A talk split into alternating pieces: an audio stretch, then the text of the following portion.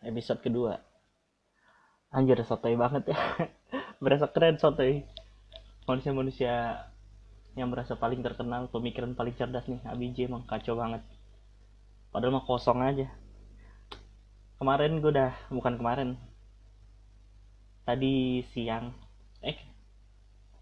Sekarang tanggal 30 November. Berarti gue upload ya mungkin 1 atau 2 hari ke depan kayaknya. Gak mungkin malam ini juga.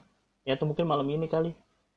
Gue udah ngupload episode pertama yang gue rekam tanggal 26 November kalau nggak salah. Gue bercerita tentang judulnya kalau nggak salah jatuh cinta dan permasalahan perkuliahan selama pandemi. Di episode kedua anjing gue sad boy banget. Gue bercerita sebenarnya tentang kelucuan-kelucuan dalam berhubungan, tapi kenapa terkesan gue jadi kayak sad boy begini sih? Enggak lah. Ya sebenarnya episode sekarang masih tentang jatuh cinta lagi. Lebih ke gimana ya? Lebih ke arah lo mencoba memperbaiki suatu hubungan yang udah rusak. Sebenarnya nggak rusak sih, cuma nggak bisa berjalan dengan sebagaimana mestinya aja. Nggak berjalan sesuai yang lo harapkan lah. Bukan rusak. Kalau rusak kan lo sama-sama kecewa dengan sikap satu sama lain, atau lu ada permasalahan di salah satu pihak yang membuat gak nyaman. Ini lebih ke udah berjalan sebagaimana mestinya aja. Gue masih mencari istilah itu. Lu belum sampai ke tahap jadian tapi udah kandas, itu yang mesti gue cari. Nah, cerita mulai dari mana ya?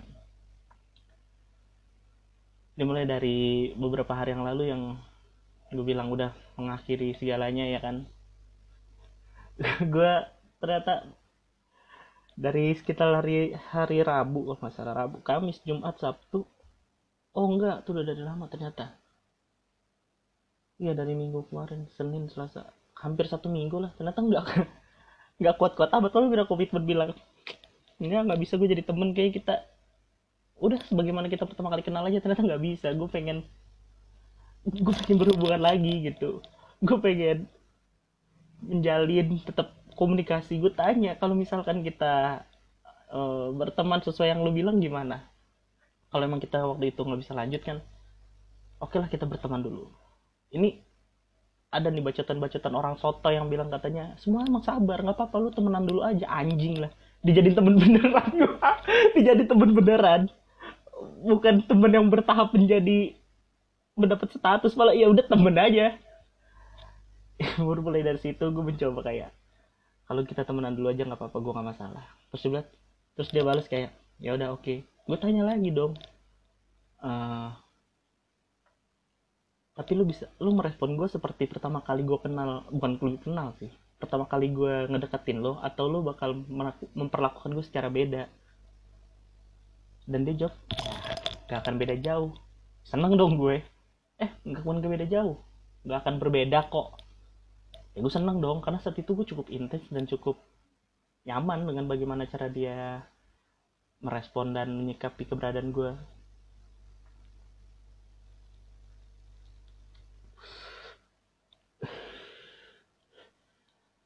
Baru sekitar dimulai dari Minggu. Gue mulai mendekati dia hari Minggu, berakhir pada hari apa gue lupa, dan gue mencoba mulai lagi dari hari Minggu juga. Membawa harapan, siapa tahu semua akan berjalan sesuai rencana gue. Gak apa-apa kita temenan dulu aja. Chatnya intens seperti dulu, tapi kita sampai batas temen aja. Dan gue meletakkan harapan gue di situ doang. Tapi enggak, anjing beda rasanya. Dia gak melakukan sama, kayak sama apa ya?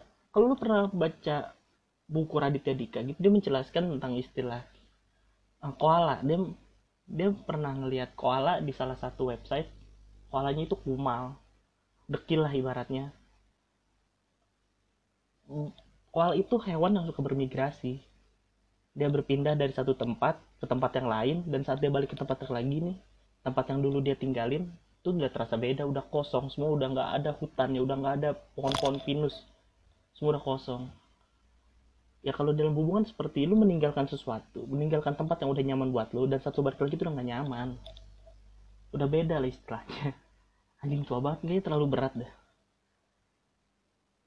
gue ngerasa terbebani karena beberapa orang saat gue upload ini mereka berekspektasi katanya Abijah akan membawa kelucuan, apalagi nggak ada kelucuan.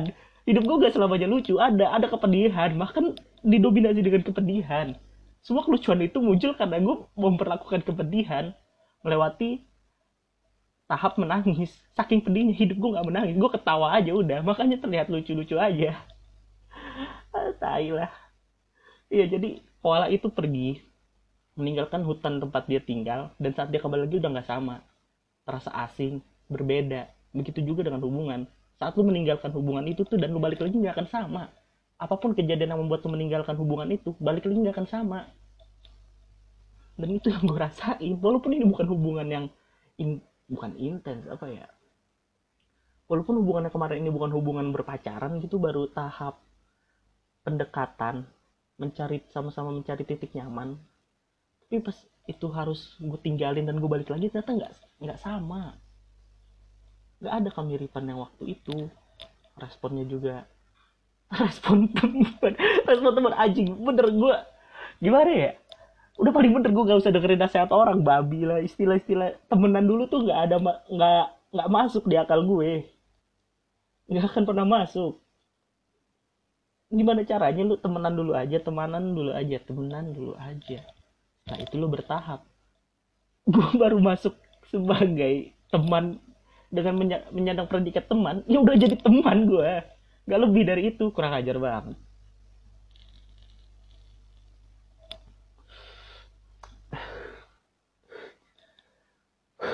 Mau dipaksa, takut. Bukan dipaksa ya. Lebih ke mau terlalu agresif, takut bakal keulang lagi. Tapi gue gak nyaman dan terpaksa. Kayaknya gue bakal bener-bener lupakan tentang perempuan itu, jalanin sebagaimana mestinya hidup lu waktu belum kenal sama dia. Kayak semacam lu dipotong lah jalan waktu lu 3 minggu yang lalu hingga hari ini, di-cut, dibuang aja udah, lu jalanin hidup lu yang baru. Walaupun gak bisa, tapi lu anggap aja seperti itulah. Gue nyaman sama dia, gue mencoba mencari titik kenyamanan gue sama dia sampai gue bermain game Let's Get Rich. Gue lanjut lagi, tadi ada yang masuk minta charger, tai lah. Ya emang gak ada edit-editan, udah tadi gue mute doang sebentar, ngasih chargeran terus cabut lagi. Lanjut, gue sampai ngedownload LGR, itu game yang dari Line, Let's Get Rich, supaya bisa gue ya mengakarkan diri dengan dia. Walaupun gue nggak terlalu suka banget game monopoli apa lah, tolol banget, loncat gitu doang, bangkrut lah, tai, nggak jelas. Gue sampai mengakarkan diri dengan bermain LGR. Gue sehari-hari gue berlatih supaya gue bisa menang lawan dia, karena dia kan udah jago banget istilahnya. Gue sampai berlatih seminggu, karena gue di tempat magang gabut kan, gue berlatih selama seminggu. Saat masuk hari Minggu gue tantang dan gue menang, dan gue bangga dong. Gue udah melampaui batas gue, keren kan? Udah, sampai situ. Sampai pada akhirnya hubungan ini kandas. Gue nggak mau berharap lebih dong. Ya gue hapus lah itu LGR, karena gue ngechat dia nggak ngebales dan dia malah asik main LGR balik. Dia main LGR dan gue merasa kayak oh emang udah masuk tahap pengabaian. Oke lah, gue hapus LGR. Berharap gue gak akan mendengar suara-suara LGR lagi ya, kata tung tung tung. Ya tai lah, gue masih inget suaranya sampai sekarang. Gue hapus LGR, dan beberapa hari kemudian, gak nyampe beberapa hari, 1 hari kemudian adik gue download LGR dan bermain LGR dengan suara di ruang tamu. Kamar gue ke ruang tamu itu deket, dan suaranya itu masuk ke kamar gue, dan gue kayak anjing, ini kan suara yang gue pakai, yang gue denger waktu gue deket sama dia. Fuck lah, anjing. Akhirnya gue rasanya gue pengen gue banting, bangsat, gue pengen lupain suara LGR, lu malah puter-puter suara LGR depan sini. Itu perkara LGR, suara LGR tuh tai banget. Lempar dadu bunyi 2, tai lah. Sampai akhirnya gue mencoba ngontak dia lagi dengan menyandang predikat teman itu. Gue mendownload LGR lagi, gue bermain LGR lagi supaya bisa ngedeketin dia lagi. Dan tetap aja nggak bisa. Yang ada gue malah males buka LGR lagi. Anjing, gue pernah liat lu membawa niat untuk melupakan, malah gue yang dilupakan. Anjing banget. Lu pernah gak sih kayak begitu? Membawa niat untuk melupakan seseorang, malah lu yang dilupakan sama orang tersebut. Jadi lu berniat untuk menyerang balik, ternyata lu udah diserang. Tanpa sadar lu diserang dan lu kalah.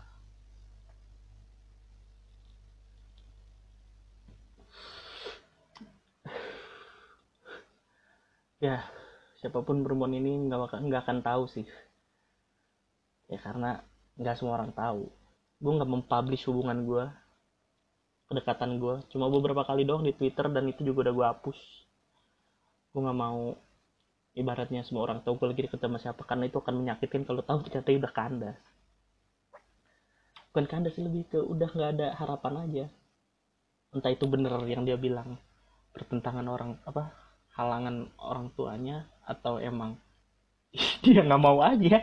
Kan banyak alasan-alasan dan kemungkinan-kemungkinan bisa dibuat, dan gue bukan cenayang yang bisa nebak itu kebenaran atau kebohongan.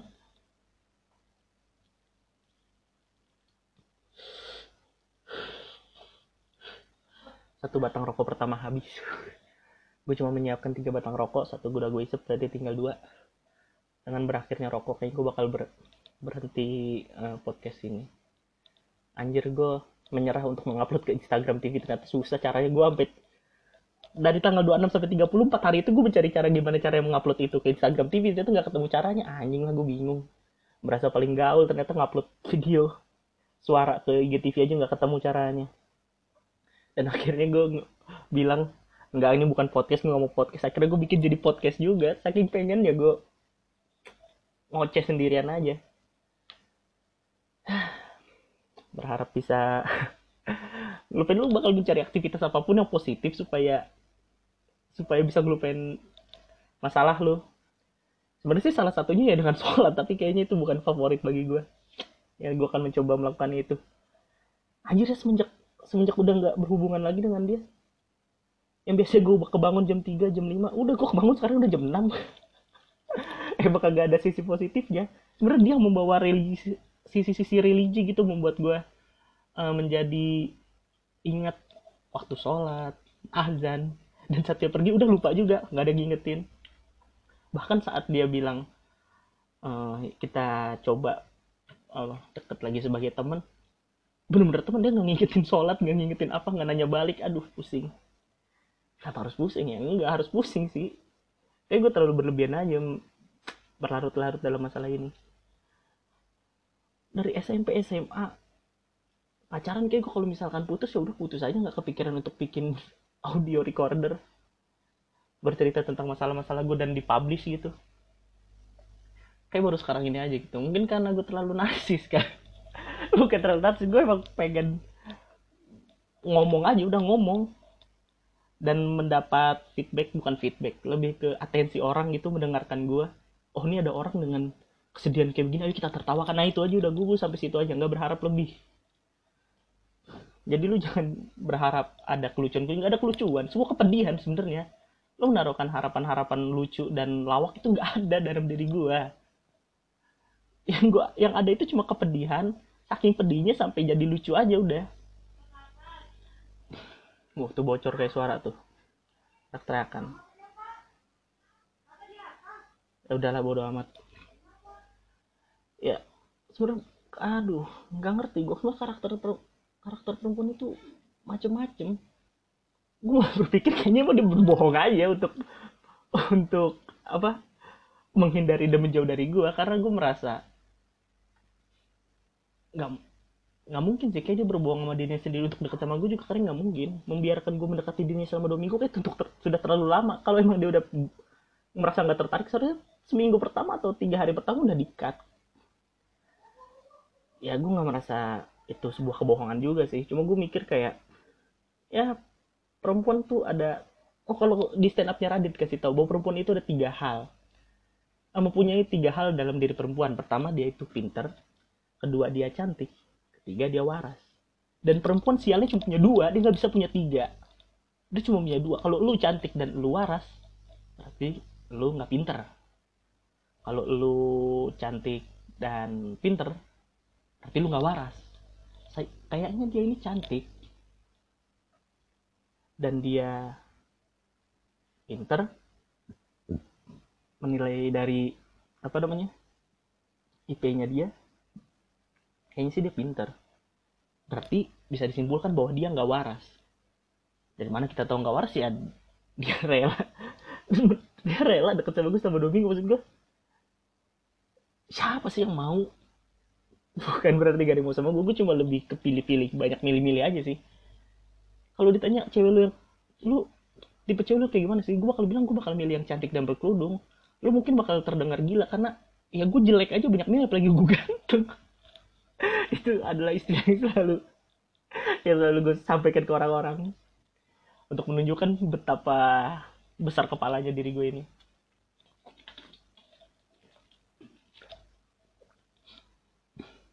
Lu mencari cantik dan pintar ya dengan harapan dia nggak waras aja udah. Mau seburik apapun muka lu, mau secakap apapun muka lu, udah nggak akan pertimbangkan itu. Selama dia suka ya suka aja udah. Nah itu yang gue cari, perempuan cantik dan pintar supaya dia nggak waras. Nyariin rokok dulu.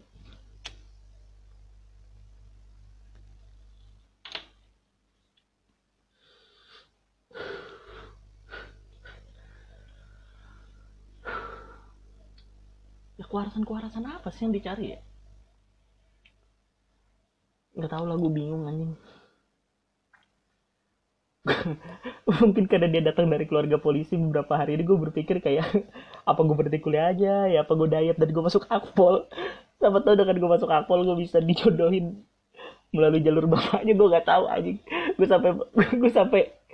Gue udah menghafalkan lirik lagu Terpesona. Lu tuh Terpesona kan ya? Terpesona, aku terpesona. Itu yang yel-yel kayak begitu yang dilakukan sambil merangkak-merangkak di tanah itu.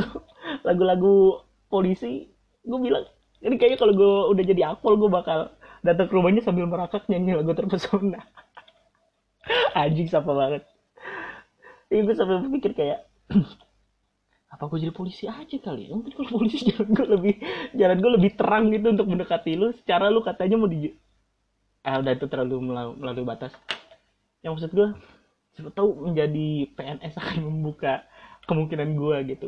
Kenapa gue berharap banget ya? Anjir, sampah banget. Gue sampai hafal lagu Terpesona di kepala gue. Emang di satu sisi liriknya bagus sih. Soal dinyanyikan beramai-ramai, emang cocok dinyanyikan beramai-ramai gitu. Jadi kayak semacam membakar semangat para akpol-akpol muda dalam rangka mereka mengemban tugas negara. Mereka rela berpanas-panasan sampai takut dia punya pacar atau dia punya tunangan mungkin melupakan dia gitu. Ya walaupun gue gak terlalu suka-suka amat sama polisi, cuma ya misalkan jadi polisi bisa dapetin dia gak masalah, bagi gue gak apa-apa. Cuma kayak udah terlambat, fisik gue terlalu besar anjir. Ideal gimana gue ngeliat polisi dengan baju kecil dan perutnya rata itu gak masuk ke badan gua. Perut gua udah melampaui batas. Dan untuk masuk akpol kayak udah terlambat banget. Mentok-mentok kayak Polantas, gua Polantas anjir. Anjir, gua Polantas itu kayaknya apa ya? Adalah posisi yang diinginkan oleh para dishub kayaknya. Gua tadi pagi, bukan pagi malah gua tiap pagi kan gua magangnya itu di Mega Kuningan. Mega Kuningan gue lewat dari rumah gue itu udah pasti muter di depan Lotte Shopping Avenue. Di depan Shopping Avenue itu sudah pagi selalu ada dishub yang ngeliatin gue nggak pakai masker dan merokok nggak pakai helm. Bukan nggak pakai masker gue turunin, gue ngerokok dan pakai nggak pakai helm di atas motor, dan dia tuh menunjukkan ekspresi muka kayak anjing, seandainya gue Polantas sudah pasti gue dapet duit dari tindakan anak itu tuh.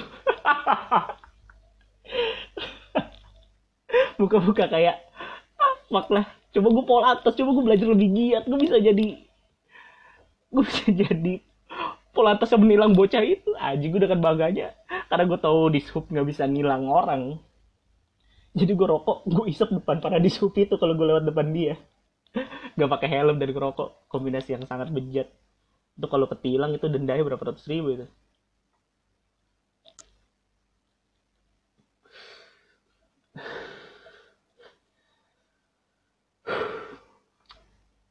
Mengejar passion dan menyandingkan dengan realita tuh sulit banget. Passion lu pengen berbicara, realitanya lu pengen mendapatkan perempuan yang dimana perempuannya itu pengen lu PNS.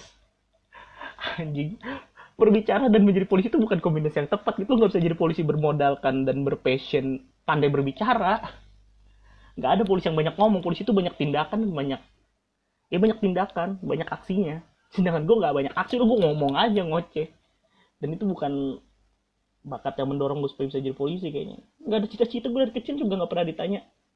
Kalau rata-rata kan anak kecil kan kalau ditanya kayak, kamu mau jadi apa nanti pas gede? Biasanya TK atau SD gitu kan ditanya, biasanya pengen jadi polisi, pengen jadi ABRI. ABRI jadul banget, TNI, pengen jadi TNI. Dan di kepala gue gak pernah kebesit untuk jadi polisi atau TNI. Kayaknya emang gak ada keadilan dalam diri gue. Gue gak ada niat nasionalisme dan rasa untuk menegakkan keadilan, emang gak ada. Dan di kepala gue juga, gue pengen jadi dokter aja itu juga karena gue suka bedah-bedah capung dan ikan cupang. Ikan-ikan sering gue potong-potong, gue berpikir kayak, kalau gue jadi dokter kayak cocok. Atau enggak anjing, pikiran untuk menjadi dokter itu hilang setelah gue nonton film orang yang digorok, film orang yang kecelakaan kaki putus. Gue langsung mual, gue gak kuat ngeliat darah. Anjing, lagi baru gue menjadi dokter. Di satu sisi otak gak nyampe. Mungkin kalau dana mencukupi dan otak gue mencukupi, kayak menjadi dokter adalah hal yang paling favorit bagi diri gue sih. Sayangnya otak dan gue tidak mencukupi, kayak terlalu mahal anjing. Lu baru pertama masuk ke dokteran aja itu kalau nggak salah Trisakti ya. Trisakti itu sekitar 350 jutaan. Sedangkan biaya untuk gue dari masuk sampai lulus di kampus gue yang sekarang aja cuma sekitar 80-100 juta. Bedanya itu 3 kali lipat anjir.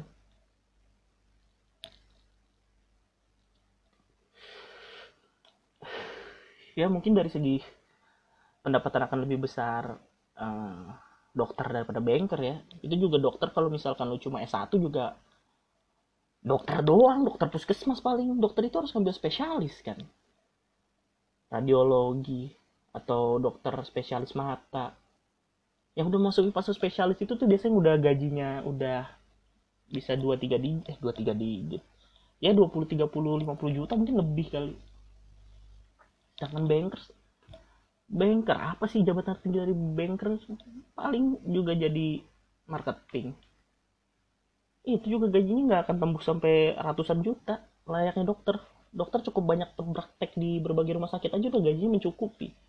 Kalau lu wah ya bisa kayaknya kalau misalkan gue jadi dokter terus gue gabung jadi dokter militer berseragam dapat tunjangan bisa ya. Tetap aja sih gue udah nggak bisa jadi dokter juga, nggak bisa jadi polisi. Ayolah kayak kebanyakan salah ambil jalan dah. Kalau salah ambil jalan dicatur mesti mending bisa lu tebalikin aja udah selesai. Apa yang mau lu tebalikin kepala lu? Ya kan gila. Ujung-ujung enggak nikah. Berakhir di basket jiwa, tai lah. Ya, banyak sih perempuan lebih realistis kayaknya. Laki-laki sebenarnya yang lebih banyak kemauannya, kebanyak khayalan sebenarnya. Walaupun ada juga laki-laki yang realistis. Tapi kebanyakan laki-laki itu kebanyakan berhayal. Karena laki-laki bukan dituntut, jadi punya kewajiban untuk mapan. Sedangkan wanita itu nggak perlu mapan, dia hanya cukup perlu berbakat. Kalau dia mau mapan ya dia jadi wanita karir, kalau dia nggak mau jadi wanita karir ya cukup berbakat aja dalam hal rumah tangga. Lu pandai masak atau lu pandai ibaratnya mengurus anak, udah cukup sampai situ. Sedangkan laki-laki ada bukan beban, kewajiban untuk mapan. Lu nggak bisa menikah gitu aja kalau lu nggak mapan. Lu ngasih makan apa anak istri lu anjir? Kasih makan passion, lu ngomongin juga nggak bakal kenyang.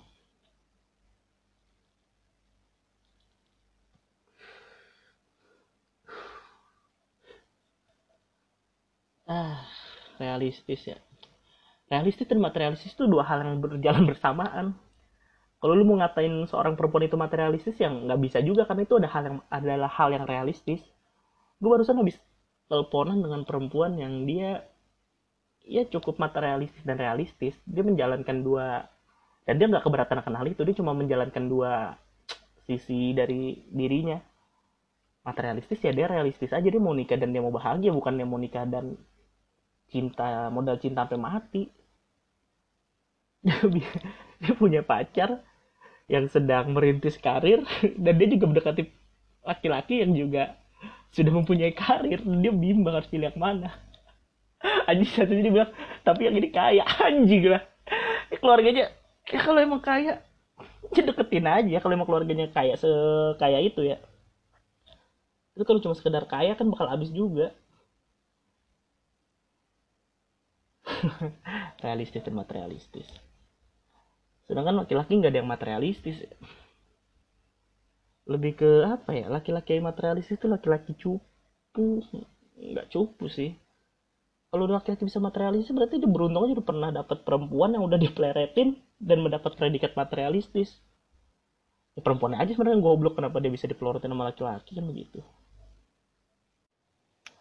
Ya tapi bagaimanapun juga ya. Laki-laki yang materialistis nggak akan pernah dapat pandangan yang positif sih dari para laki-laki lain apapun, apalagi perempuan ya. Pasti udah jelek aja di mata laki-laki dan perempuan, baik itu laki-laki perempuan yang materialistis ketemu laki-laki yang materialistis, gue pengen lihat bakal sancur apa. Dia pengen berharap dibeliin ini, laki-laki juga berharap gue pengen dibeliin ini juga. Mampus aja lu berdua. Gue punya Aji ini masih orang yang bukan orang yang sama ya, orang yang gue bahas di episode sebelum, gue berharap dia ketemu laki-laki yang materialis itu juga. Dan dia akhirnya apa ya, ya gue pengen lihat dua pasangan yang sama-sama materialistis aja, walaupun sangat jarang ya. Cuma gue pengen ada probabilitas yang sangat tinggi sampai tuh cewek materialistis yang gue bahas di apa di episode sebelumnya untuk bertemu dengan laki-laki yang materialistis juga. Bakal lucu banget. Aduh, kenapa gue pengen kehancuran sih? Enggak. Aduh. Ngomongin apa lagi ya? Anjing udah kering tenggorokan gue sekarang, udah pindah posisi, kerebahan. Udah ngantuk sebenarnya, tapi tadi pas di kantor gue lagi gak ada kerjaan, gue banyak kepikiran kayak anjir nih, kayak lucu. Pas diputer audio record, anjing hilang semua kelucuan-kelucuannya itu. Pedihnya doang yang masuk. Anjing, emang berarti udah pedih banget ya. Kalau emang ada sedikit apa namanya kelucuan pasti akan ketemu. Kelucuannya kan udah terlalu pedih banget anjing. Astaga. Ya gue masih ini sih, berharap, bukan berharap ya, menemukan jalan yang lebih baik aja. Untuk kita bahas ke perempuan yang ini lagi ya, untuk perempuan yang memberikan predikat teman ke gue. Gue masih berharap dia ya memberikan insight-insight positif, menunjukkan gelagat bahwa dia masih pingin melanjutkan suatu hubungan. Ya walaupun chat terakhir gue cuma di-read doang aja, padahal menurut gue chat gue lucu ya gitu loh. Ternyata cuma di-read berarti gak lucu ke dia ya anjing. Gue punya keterbatasan dalam mencari topik, tapi satu udah ketemu topiknya gue bisa itu bawa itu panjang kemana-mana. Coba kalau misalkan udah buntu satu, udah gue bingung mau lanjutin kemana lagi. Dan akhirnya gue berusaha melucu, dan ternyata nggak lucu tuh anjing, mati aja lah gue bangsat. Lupain. Udah lo sendirian aja lah. Gue sampai berpikir kayak anjing bisa ya gue. Lo pasti ya ini bakalan ada di kepala setiap laki-laki ya, kayak lo lagi naksir sama seseorang dan saat lo sulit menggapai dia dan mendapatkan dia, lo bakal beroverthinking. Sama aja sih, berpikir berlebihan.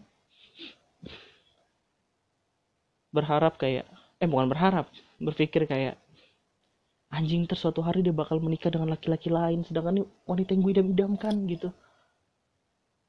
Dan itu udah masuk kepala gue, dan berkata kepala gue kayak anjing kalau misalkan dia menikah sama laki-laki lain, dia bakal di unboxing sama laki-laki lain, di unboxing, unboxing lagi istilah bangsat lah kagak. Ya dia bakal, ya kalau udah menikah dan mendapat laki-laki yang sesuai kriterianya dia, ya udah pasti, ya ikhlasin aja udahlah. Udah jadi jodoh orang berarti emang tuh jodohnya dia. Anjing gak lu, perempuan yang punya trauma-trauma. Sebenarnya selain dia mendapat pertentangan, dia juga punya trauma-trauma begitu sih. Trauma-trauma takut sama laki-laki tukang selingkuh. Anjing lu cobain dulu gue. Karena ternyata gue tukang selingkuh, lu bisa tinggalin gue. Karena anjing, gue udah berusaha berpikiran kayak anjing, kayak gue gak bakal jadi tukang selingkuh, dan gue bakal jadi laki-laki. Ya laki-laki yang gak suka bermain-main perempuan. Tapi kenapa gak mau coba dulu ya? Jalanin lah 2 tahun 3 tahun dulu.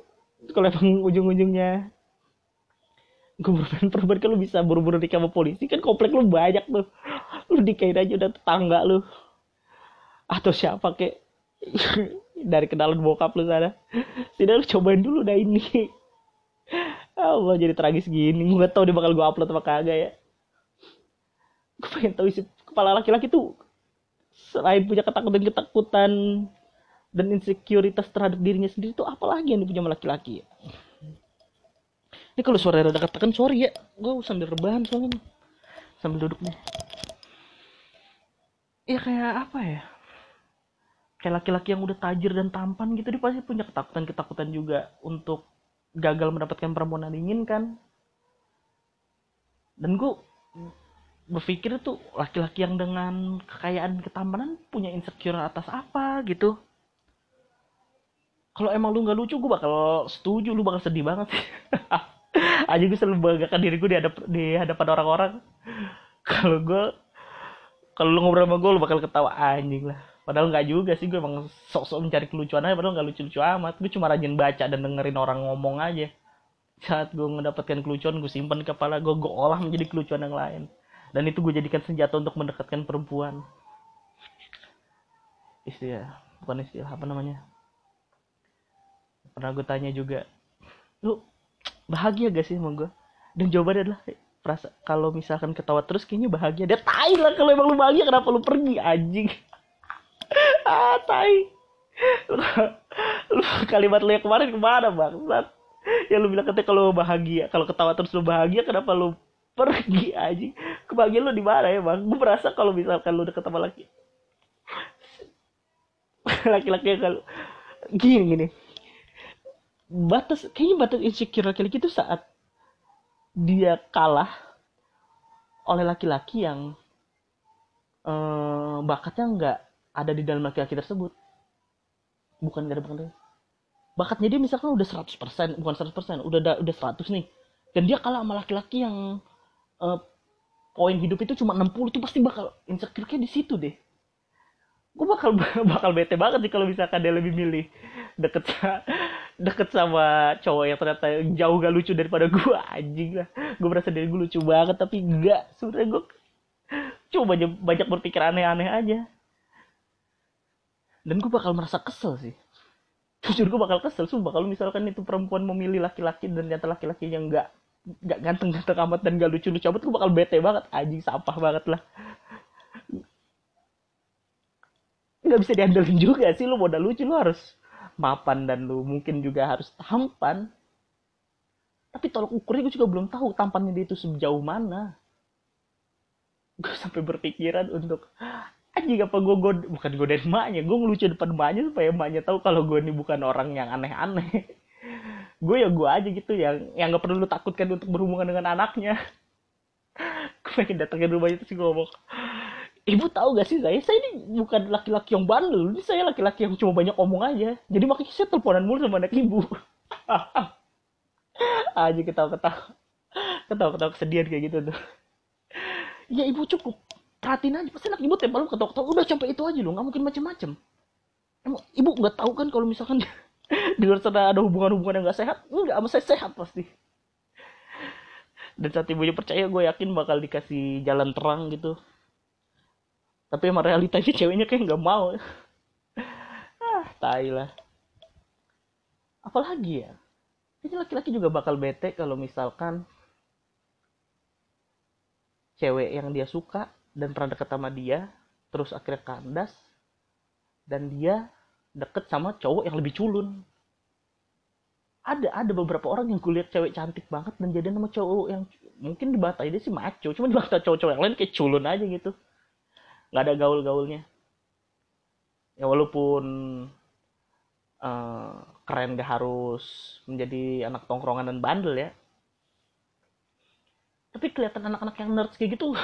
Di mata anak-anak yang lain kayak anjing, lu gak seharusnya dapet cewek secantik itu, babi lah. Minimal lu juga dapet cewek yang pintar dan waras aja. Yang dimana gak ada kecantikan di dalam diri cewek tersebut. Dan tuh anak-anak culun itu aja udah ceritanya. Anjing, gue bakal kaleng jodoh orang bangsat. Enggak, maksud gue Ya, lu tahu kan orang cewek-cewek yang pinter dan waras gitu, biasanya tuh ada tuh. Lu perhatiin dari SMA lu tuh biasanya kayak gitu tuh anak-anak rohis tuh, cewek-cewek rohis tuh. Yang suka nonton anime. Nah, itu cewek-cewek kayak gitu sebenarnya jodohin itu yang culun-culun aja lah, anjing. Anjing kenapa banyak beruntut ya? Tahu lah, benci banget kayak gue kalau misalkan bukan ketikung. Kalah misalkan akhirnya dia menunjukkan foto dia berdua atau story dia berdua dengan cowok lain dan cowoknya itu ternyata gue tahu dia culun, anjing gue bakal empet banget sih. Gue bakal empet.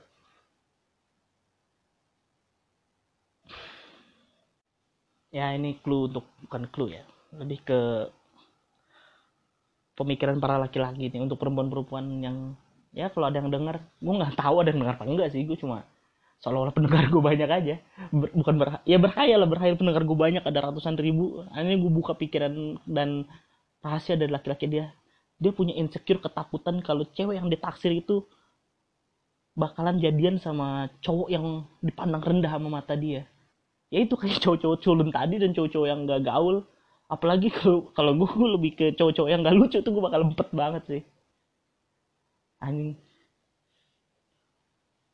Masalahnya itu bakal menjadi beban di tongkrongan. Dia bakal dinin, anjing lu gak usah ngomong banyak deh, lu udah kalah lu. Cewek yang lu deketin aja mau nyamanya itu, lu berarti lebih rendah dari itu. Pasti digituin, lu bakal ditarik dan dari nilai lu 100. Tapi lu kalah saing sama cowok yang 60, lu bakal ditarik nilai lu ke bawah 60 pasti. Kalau gak nilai lu 50 atau 40, pasti kayak begitu. Di tongkrongan selalu kayak gitu. Gak mungkin lu didukung kayak santai bro, tenang. Dia cuma gak beruntung aja. Gak ada kayak gitu, pasti selalu dicatin. Ya itu sebenarnya gak harus didengar juga sih. Cuma suatu kebanggaan aja. Bisa mendapatkan perempuan yang diinginkan. Tapi kalau misalnya sampai kalah, jangan sampai kalah lah. Lu banyakan dikat nih, saking bingung gue mau mungkin apa. Gue banyak mikir-mikir, anjing gue takut. Bisa gak sih kena UITE kalau misalnya ada orang yang gak suka dan gak terima, ngerasa dirinya ada, gue sebut di dalam sini. Walaupun gue gak pernah nyebut nama seseorang ya. Cuma kalau misalkan dia ngerasa tersinggung dan ngerasa itu dia, dan ternyata bener itu dia. Salah satu kayak dosen yang kemarin gue sebut, kalau misalkan emang dia denger dan nyampe ke telinganya dia, merasa itu penghinaan, kena UITE, anjing cuma gara-gara gue ngedumel isi kepala, jadi masuk penjara, gak lucu banget, bangset. Mana lo gak dapet cewek masuk penjara. Ah, indah banget, bol gue disikat sama napi-napi lain, babi lah. Ya, balik kemana pembicaraan mana lagi ya? Aku kebanyakan ngekat, gue jadi bingung mau ngomongin apa ya. Kayaknya gue besok-besok harus bikin list deh. Bikin list mau ngomongin apa supaya gue gak lupa. Karena gue kan pelupa banget. Gue bakal bikin list apa. Jadi gue gak buntu. Kayak kemarin gue bener-bener. Kayak kemarin mau bener stres banget. Jadi gue ngoceh. 50 menit selesai. Dan itu gak bener-bener selesai sih. Gue masih menahan beberapa. Ternyata yang gue tahan itu gak seberapa. Yang ini ada sekitar 38 menit. Sisanya cuma 38 menit. Ya. Kurang lebih sekitar segitu. Ya, paling itu dulu ya. Untuk malam ini. Kalau misalkan ada sisanya lagi bakal gue catet sih. Gak nyampe 50 menit. Kayak kemarin tuh gak apa-apa lah. Gak ada yang denger juga, gak peduli gue. Gue cuma buat ini untuk menikmati gue sendiri. Untuk gue puter sambil gue tidur. Emang narsis gila gue tuh orangnya. Gue mungkin selanjutnya bakal nyoba ngajak orang lain sih untuk ngomongin bukan cinta aja. Gue kalau cinta itu kan cocok dari kepala gue sendiri sih ya. Kalau misalnya gue mau ngajak orang lain, ada temen gue sih satu dia pengen ngikut dan nanya kenapa nggak sama gue. Ya, lu juga sedih, gue juga sedih, kita cuma kayak dua orang cupu yang bercerita tentang pahitnya ditinggalin cewek aja. Anjing gue malu kayak begitu. Mending jangan, tar dulu, lu cari topik yang lucu dulu dah. Jangan kesedihan yang lu bawa, tai lah. Masalah kita cerita dua orang yang gagal dapetin cewek, jatuhnya cuma sad boy bertukar pikiran aja, anjing. Sad boy bertukar pikiran apa bedanya sama orang-orang culo deh itu, babi. Terus gue juga pengen bikin apa ya, kayak gosip-gosip tanpa menyebut nama gitu. Kayak gosip tentang mahasiswa di kampusku, skandal atau tentang apa tuh namanya, isu-isu terpanas ya, mahasiswa atau staff atau dosen semua kita omongin, kita kata-katain aja tanpa menyebut merek. Mereka juga nggak akan tahu sih. Kalau misalkan lo tahu ya udah cukup sampai dulu aja, dan itu akan menjadi konten yang menarik sih untuk anak-anak kampus. Ya walaupun gue nggak berniat untuk disebarkan ke kampus juga sih. Ini kayak gue juga cuma share sekali doang sih di Instastory. Setelah itu gue nggak akan episode 2, 3, 4 dan seterusnya nggak akan gue share lagi. Kecuali emang itu benar-benar lucu dan padat banget kelucuannya, itu mungkin akan gue share. Tapi orang-orang yang bilang kata baru mulai sindok tidur, ya emang nggak ada kelucuan, emang isi kepala gue aja. Kan itu dibilang lu baru dengerin 13 menit ngantuk. Ya emang itu kan gue bilang dari awal itu tuh berbanding tidur itu kelalebay. Untuk lagu bayi udah lu puter itu pas lu mau tidur, lu susah tidur, lu puter itu aja, lu dengerin gua dan akhirnya ngantuk. Tidur itu gua bilang bukan untuk didengar sebagai renungan atau motivasi hidup. Nggak ada motivasi, nggak ada nilai positif. Udah makanya gua bilang dari kemarin kalau misalkan lu denger ini berharap dapat nilai positif, nggak ada, lu cabut aja udah. Ini cuma isi kepala gua aja. Dan siapa sih yang peduli isi kepala gua? Kalau emang gitu lucu ya itu cuma sedikit aja, nggak ada benar-benar kebanyakan, banyak lucu tuh nggak ada. Mungkin nggak akan gua buat versi yang ada lucunya lebih padat. Cuma itu butuh banyak tragedi-tragedi pahit lagi aja. Dan itu bukan masalah cinta lagi, tai lah. Jadi kalau diomongin lagi bakal lanjut lagi kayak jadi sampai 50 menit lebih 1 jam, bodo amat lah. Gue hari ini mulai nge-follow matan gue lagi. Gak tahu buat apa tujuannya sih. Gue cuma berharap. Bukan berharap ya, gue cuma pengen ngeliat ini aja. Udah gak ada perasaan yang gue bawa lagi, udah gue pengen follow aja, pengen ngeliat. Mungkin dengan cara gue follow dia dan ya siapa tahu kontak gitu. Nggak ada, nggak ada juga, nggak ada. Gue anjir, gue tarik urat, dia bilang nggak ada 3 kali. Itu bokap gue, sorry. Gue bukan durhaka, emang gue ngomong 3 itu pasti naik, nada gue naik. Gue ada darah Batak, cuma nggak tahu dari mana, mungkin karena dari tetangga. Balik ke topik ya, gue mulai follow mantan gue lagi. Gak tahu tujuannya mau kemana, gue follow dulu aja. Entah itu mulai conversation atau apa, siapa tahu dengan balik berhubungan dengan dia. Bukan berarti gue mau balikan sama dia, gue cuma berhubungan balik sama dia. Siapa tahu gue bisa ngelupain yang masalah yang sekarang. Sebenarnya mantan gue yang terakhir ini juga bukan perempuan yang masuk kategori pinter. Dia punya 2 hal itu, punya unsur cantik dan waras. Dia orang waras, dia ngerti suatu permasalahan dan cara menyelesaikannya dia tahu. Dia cantik.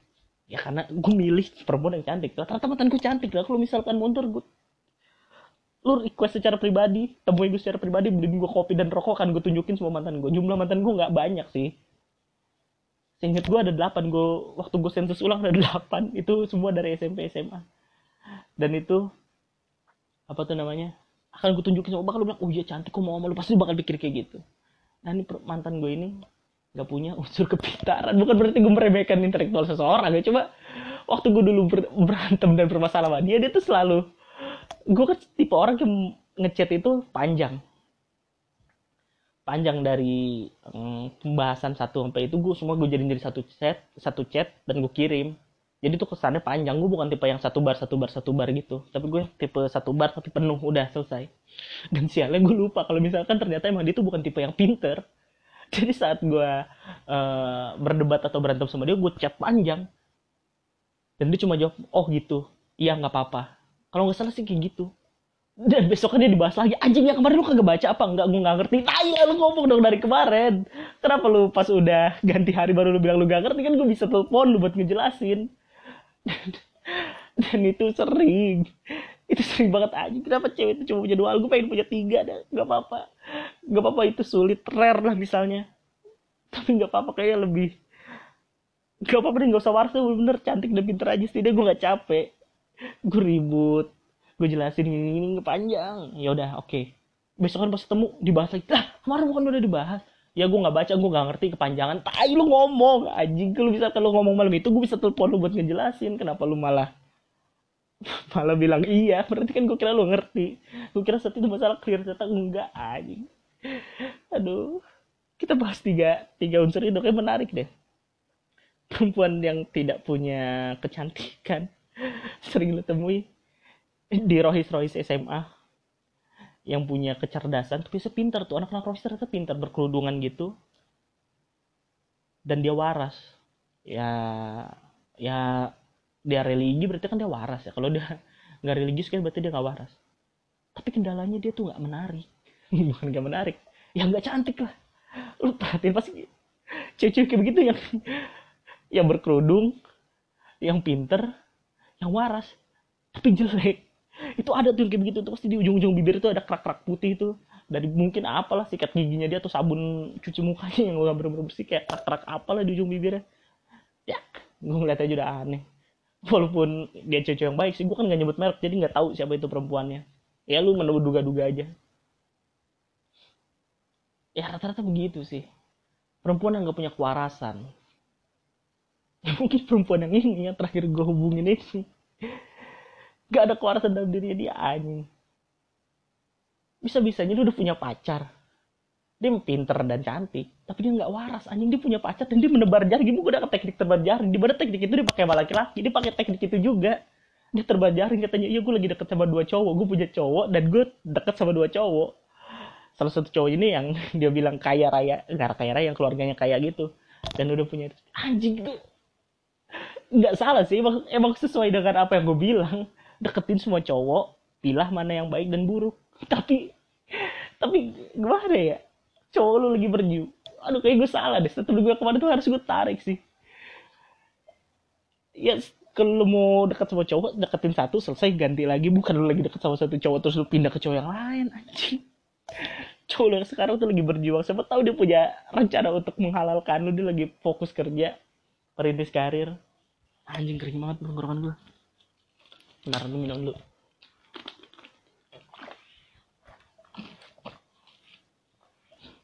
Coba merintis karir ya kan. Ternyata saat dia udah siap semuanya, dana udah tersiap, udah terkumpul, dan ternyata lu udah bilang kita putus, gue mau nikah sama dia, dia lebih tajir dan lebih dulu sukses daripada lu. Tai lah, itu bakal hancur banget sih. Ya walaupun gue gak tahu endingnya gimana ya, sebetulnya tuh laki juga punya planning di ujung-ujungnya pengen nikah sama cewek yang dia pilih juga kan, kita gak tahu ya.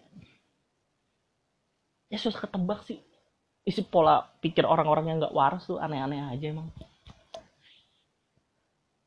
Pengen dijodohi sama TNI, dia bilang boleh, siapa tahu katanya sukses, katanya ganteng, pasti kasih lihat katanya hitam. Tai, gue bilang ya itu bukan dia hitam dan jelek, bukan dia hitam dan jelek, itu emang.